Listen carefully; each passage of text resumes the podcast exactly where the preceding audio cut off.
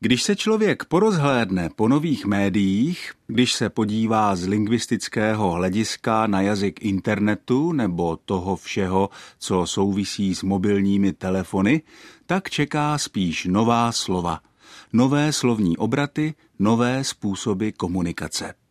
Jenže já jsem nedávno ve svém mobilu spatřil něco právě opačného.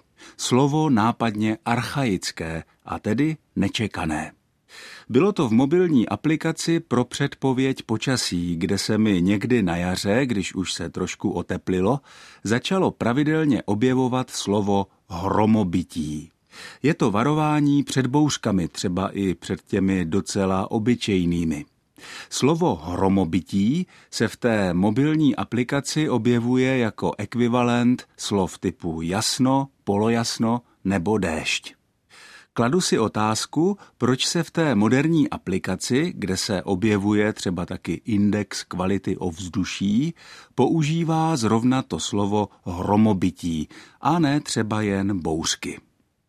To první, co mě napadá, je, že tu máme co dočinění s kalkem, tedy přesným otiskem nějakého cizojazyčného slova. S kalkem, jako je třeba slovo časopis, které je otiskem německého slova Zeitschrift, nebo slovo mrakodrap, ve kterém se zase zrcadlí německé slovo Wolkenkratzer, které je zase ne zcela přesným otiskem anglického slova skyscraper.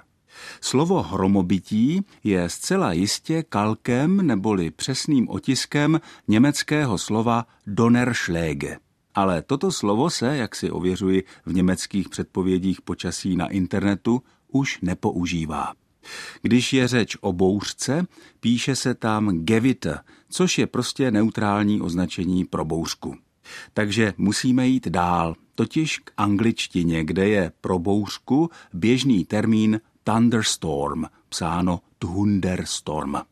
To už by byl dobrý předobraz pro naše slovo hromobytí, protože to je na rozdíl od německého slova Gewitter slovo složené, tedy kompozitum.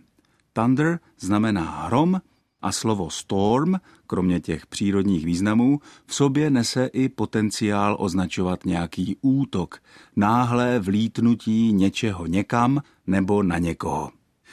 To, proč se mi v mobilu běžně objevuje dramatické slovo hromobytí místo obyčejného slova bouřka, má ale podle mého soudu ještě jeden důvod – a tím je dobový sklon k dramatičnosti, který je dneska charakteristický pro všechny texty, které promlouvají k lidem.